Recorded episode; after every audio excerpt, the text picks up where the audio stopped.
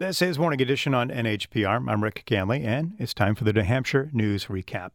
Housing, energy, marijuana legalization, those are just a few of the priorities that House leaders have outlined for this legislative session. But what are the actual policies lawmakers are proposing?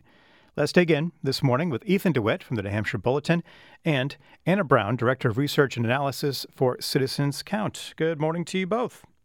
Good morning. Good morning. Thanks so much for being here for the recap this morning. Now, I interviewed House Majority Leader Jason Osborne and House Minority Leader Matt Wilhelm this week on Morning Edition. And of course, the cost of living, housing specifically, came up. Here is what they had to say. I mean, I think kitchen table issues are top of mind uh, for my neighbors. And, you know, as we were campaigning in November, you know, we were hearing that all across the state. Doesn't matter if you live in cities, towns, uh, you know, things like energy prices, things like uh, the cost of housing, childcare. You may have seen that the uh, speaker created a new uh, housing committee specifically to uh, study that issue, grabbed uh, some people out of different committees to all, all, work with it together, maybe shake things up a little bit and get maybe a different result than what we've seen. Now, new data released this week shows New Hampshire homes became even less affordable in 2022. Anna, let's start with you. What are some proposals that we could hear from lawmakers this session to, to address the housing crisis? Last session, a lot of the proposals related to funding, you know, and a lot of that was federal funding that was coming down after COVID 19.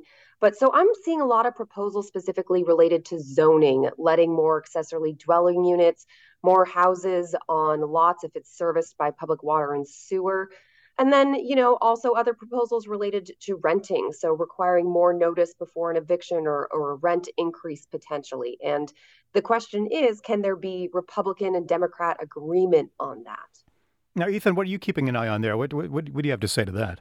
Yeah, I think there was a package last year where some things made it through, some things didn't. It was pretty comprehensive. Um, and there are some efforts to bring some of those efforts back. Uh, there is a, an effort to kind of incentivize towns to approve more construction um, through a certification program for the state. That was taken up by the legislature last year, and that's come back. And uh, as we talked about last week, um, and as was mentioned um, by um, Representative Osborne, the th- this year there is a special committee, and I think the effect of that is going to be that the committee will view the bills it gets through the lens of increasing housing versus past the past committees have looked at it uh, through the lens of sort of local control, and a lot of the the um, representatives who have taken up housing bills have kind of come at it from a position of um, a default position of the state should not be involved in making zoning laws for local communities. I think that this new housing committee could see it differently, and um, to Anna's point, that might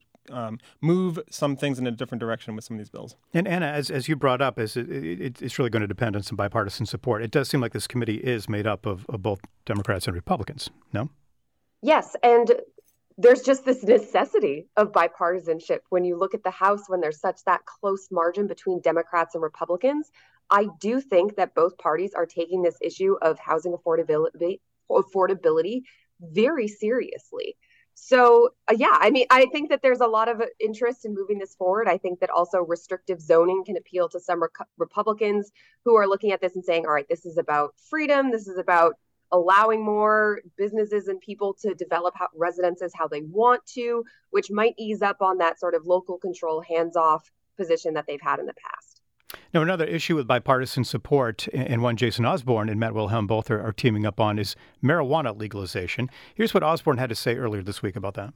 Well, I mean, the, the low hanging fruit to me is always uh, marijuana policy. That, that's something that uh, Republicans and Democrats have worked together on for ages and ages, and uh, we'll give that another try uh, this year. We'll see what our friends across the the wall uh, do with it when we send it over to them. And by across the wall, I assume that he means the, the Senate and, the, and, and Governor Sununu because the House has passed marijuana, marijuana legalization before. So, what's been the holdup, Anna?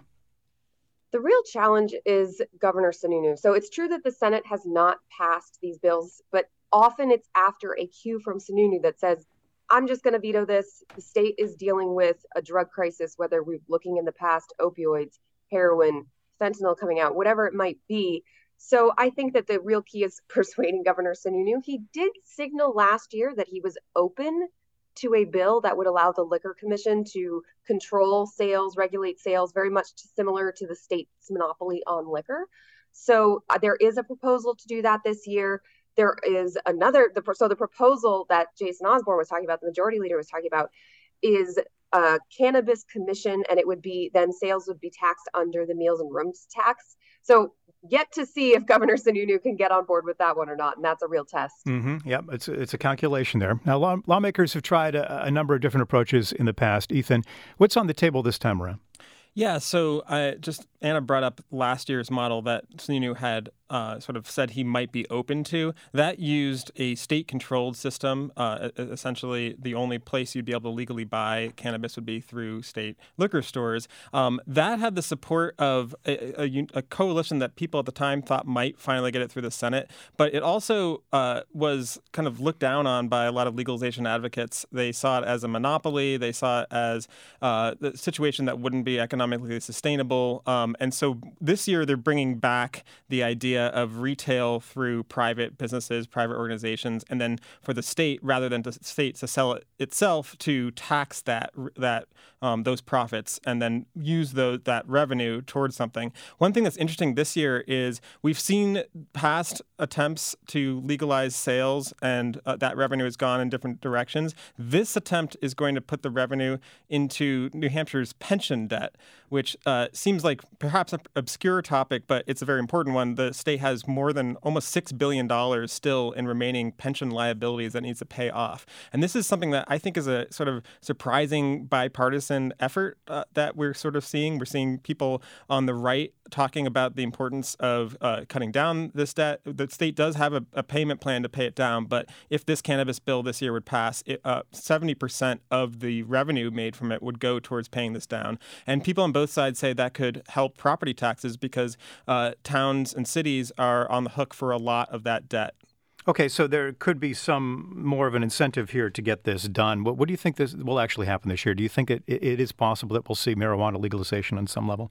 Well, as Anna said, it really does come down to the signals that Governor Sununu sends out. He's not sent out any strong signals that he would like legalization. He's never sent a strong signal that he's in support of it, but he has said things in recent months that suggest that he still doesn't think it's the time. The other factor here is the Senate, um, and the Senate has historically been a barrier, but we've seen some shifts in the makeup of the Senate. Obviously, there was an election. So you had a few no votes that have left Senators Bob Giuda, Chuck Morse, Erin Hennessey. They're no longer in the Senate. All of them um, left for different reasons.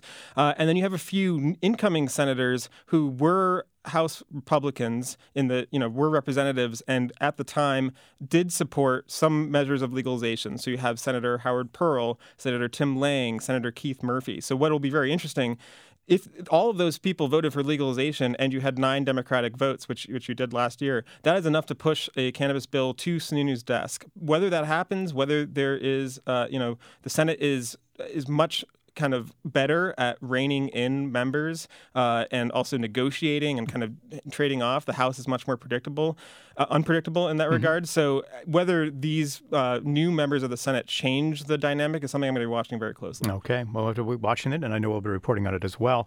This is the New Hampshire News Recap on Morning Edition from NHPR. I'm Rick Ganley, joined by Anna Brown from Citizens Count and the New Hampshire Bulletin's Ethan DeWitt.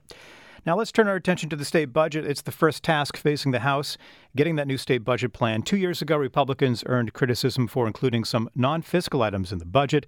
Uh, Anna, can you tell us more about how that happened? And uh, let's take a look at what do you think is going to happen this time around? Sure. So the budget is this big negotiation process. You have to get the House, the Senate to agree. There's a conference committee at the end. And there wasn't a huge majority of Republicans in the House last time around. And that allowed, uh, I believe they were called a Freedom Caucus, but more libertarian, right leaning, hardline conservatives banded together and said, if you want us to vote for the budget, we need these specific priorities to be included. And the idea is if you can put something in the budget, there's so much pressure to make that compromise, get the budget across the finish line. You know, we have to put this package through. So you got to suck some of it up if you want to get the things you want.